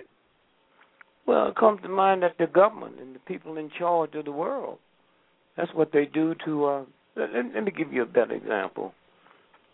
The cross, which Jesus was crucified on, wasn't made for Jesus. The Romans had been crucifying people for thousands of years with the cross. They had a certain way they would kill different people. The cross meant you was a revolutionist. Mm. And that's the way now let me tell you why. We didn't have news like this. Or newspapers, huh? Mhm. People never traveled Jesus never traveled within three hundred miles from where he was born. Nobody. What you gonna travel on?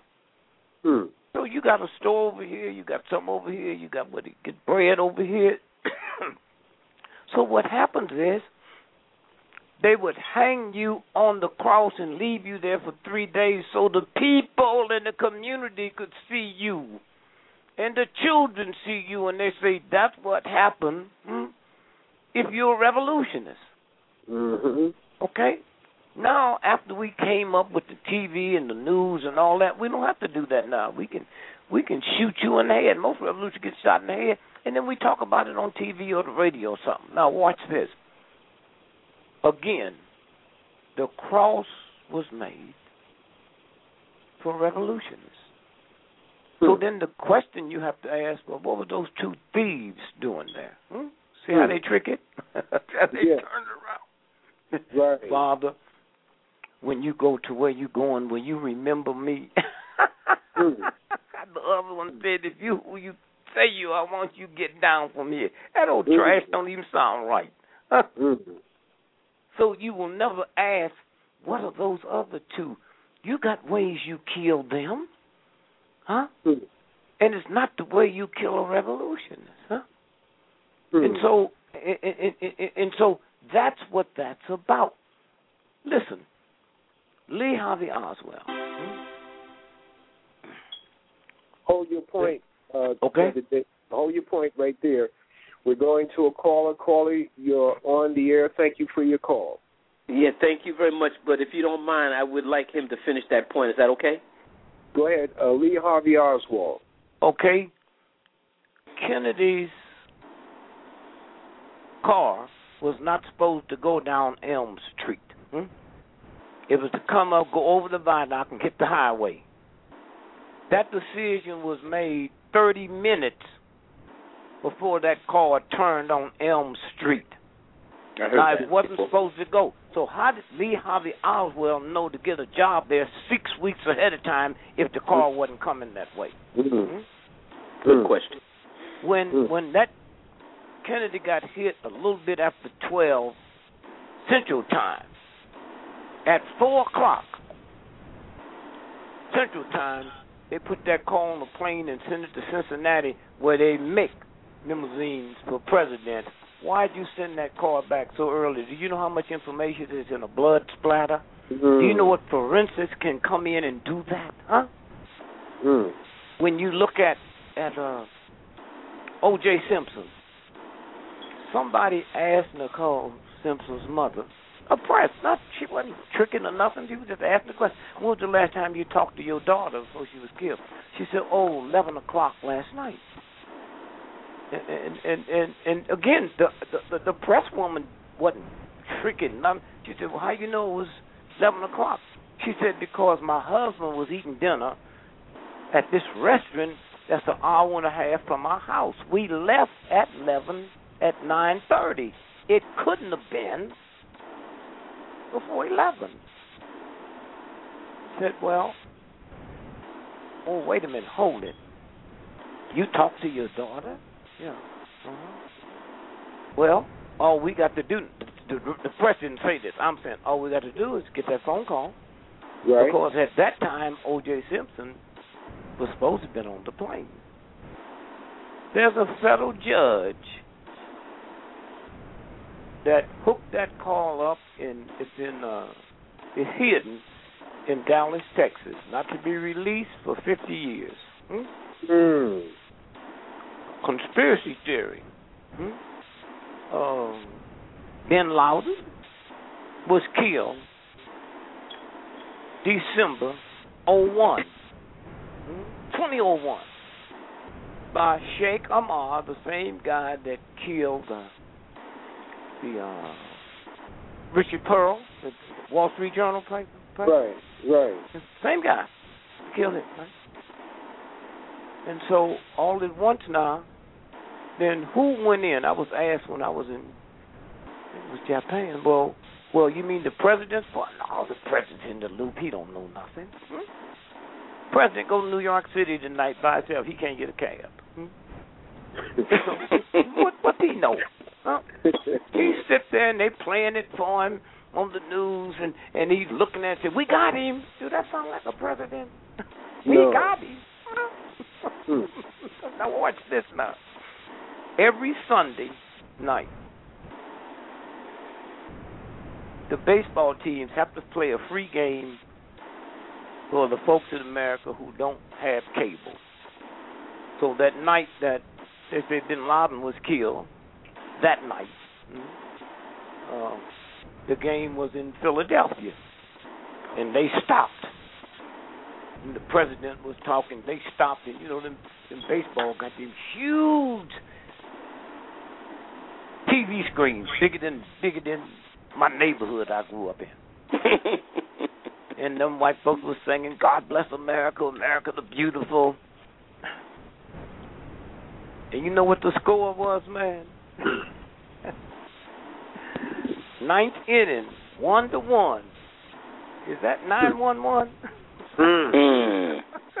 Is that nine one one? Nine one one. When the Super Bowl this year, the lights went out in New Orleans. Yeah. the Superdome. They came Yeah. back on Eastern Standard Time, eleven minutes after nine. Is that nine one one? Mm. And so, and so, when you stop and think about, so if Bin Laden was killed in December '01, then who was that the Navy SEALs killed? Well, you can't ask them because all six of them went in that room. It's dead now. Hmm? Dead. Five of them. Mm, I didn't know that. Oh, what else you Wow. don't know? No. Five of them was killed in a helicopter crash. If you got your computer, you can type that up now. Mm. And the sixth one, the one that shot him in the head, he's the one y'all read about. He was on the rifle range with other Navy SEAL, and and they accidentally shot him in the head. Oh, you the one shot Bin Laden in the head? Well, you know that's a lie. So somebody got to get shot in the head. It's gonna be you. Why? Get rid of all the secrets. Mm. Hmm? They Mhm. didn't know.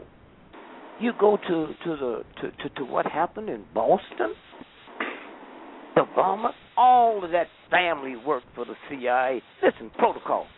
Putin calls the president. Huh? He didn't call the CIA. When you get that big, you don't have nobody carrying your water. Put the president on phone. Hey, Mr. President, there's a family in Boston. Y'all better watch him. He didn't tell the president all of them were CIA. But they didn't know they was going to be double crossed. They didn't know that they was going to get kidnapped. Hmm. Two weeks before, nobody saw them. When did they let them go? Tuesday after Monday. You saw when he went back to college. How you gonna go back to college when the whole world looking for you? They didn't know it. No, that that, that I, I'm not. I tell, wanted to tell you about this. When I heard it happen, I called my wife and I said, "Keep your eye on the Massachusetts Institute of Technology because they do stuff there that would make Hitler blush, and this might be some of the super spies want to steal the secrets." Nobody's explained why that cop from MIT was shot in the head twice while he sleep. Hmm? Wait a minute, sleep? What did he know? Or what was he selling? Or what was he fixing to do? 48 miles from Boston is a nuclear plant. So I said to my wife, call my man and asked him to tell you when did they close the nuclear plant down. Because if you get this happening on Monday, how do the people who's supposed to guard us know that's not a decoy for blowing up the nuclear plant? Mhm. Hmm? Mhm. So she called me back and he said he, he got back. He said he'd been waiting on you to call. He said they closed the nuclear plant down on Saturday. The race wasn't until Monday. Can't Mm. nobody close down a nuclear plant but the government, okay? Mm. Now, let's take it a step further and y'all can Google this. They sent the good FBI agents in. The good ones. Two of them from Washington, D.C. to check over the whole thing, which means if you're a state cop, you got to report to them. You can't have a press conference till we take you. Hmm? You're a county cop, all this here, report to us. Okay? But you know they killed them two FBI agents two and a half weeks ago? No. All you do is Google the two FBI agents that was practicing helicopter Oh. rescues. Yeah. Remember that? They fell out Yeah. the plane. okay. That's how it works, man. They fell out the plane. You remember the the the the, uh, the newspaper guy with Rolling Stone that that interviewed General McChrystal? When is his name Hastings or something like that? Hastings, and he was he was the president's buddy. The president appointed him. That boy put some whiskey in him. He got to saying nasty things about the president, and the president fired him. Hastings got killed two weeks ago. Y'all read about it. He's the one. His car hit that tree and blew up. I think California. that? Yeah. right. That was him. So I answer you that to say the conspiracy theories. The Mm. conspiracy theory. What's a cons- what's a what's a conspiracy theory? Is all the women that take Vaseline petroleum jelly and put on their babies. All the black folks that put it on their their legs to get the ash off. That will give you cancer if they tell you it's Vaseline petroleum. A baby? You go to Europe with that stuff, you go under the jail. Wow. But, But that's how go- it works. So that's what that is. They just change it uh, another Thank way. Dick. We're gonna go And so to the, we we say hat, hats off to Stevie Wonder. You know what's Yes. so good about Stevie Wonder? He didn't have to get no permission from nobody. Go ahead. He did it. So what should we do? We should buy a Stevie record LP once a month. Hmm? Stevie makes so much money on his gigs, his agent gets a hundred thousand dollars. Just that's just that's just the percentage. Hmm. And so he said, "Hey, let's get this up." He didn't say Florida. He said any state that has your ground. Huh? And lastly, don't you know where they learn? Where you think they learned stand your ground from the black folks in the civil rights movement? Only we did it right. Bring all your guns and all your bullets and all your evil sheriffs, and we ain't running. That's where stand your ground came from, huh? Mm. The. Marines don't know how to stand ground. They got guns. We stood our ground with no guns and won. Stand your ground. Now all you do is stand your ground on this one. Huh? Um, we? excuse me? Yes. If I may, we only have 15 seconds left. Oh, Wow. okay. Can I just say right quick, brother Dick? This is brother John Ali, man. I remember when you came down to my uh college down in North Carolina, the Barber Scotia College, back in '71, man. Yes. And I've been following you ever since, man. I just want to say that I appreciate you and I love you, man. I pray that God bless you and your family's best of health and strength and resources. Thank and I you look much. forward to And seeing you you- Saturday, my brother. I look forward to Thank Saturday, you seeing for you all Saturday. and y'all I'll that talk to you need Saturday, more than- inshallah. For those of you that need more seconds, come on down Saturday. Okay, all right. Uh, thank you very much, brother. I love you, man. Okay, Thank you, brother. Leroy. Thank you. Okay, assalamu alaikum. Walaikum salam. Thank you, brother Dick. Thank Ladies and gentlemen, you. You Saturday. we I will- got something I'm bringing you. Okay. Thank you. All Bless right. you. Dick Gregory at the Muhammad Mosque in Harlem, Saturday, July 27th. Information 347 928 6441. 347 928 6441. You'll have a chance to meet and greet Dick Gregory and ask him questions face to face. God bless you all. Thanks the engineers. Thank the Most High for blessing us this evening. Peace.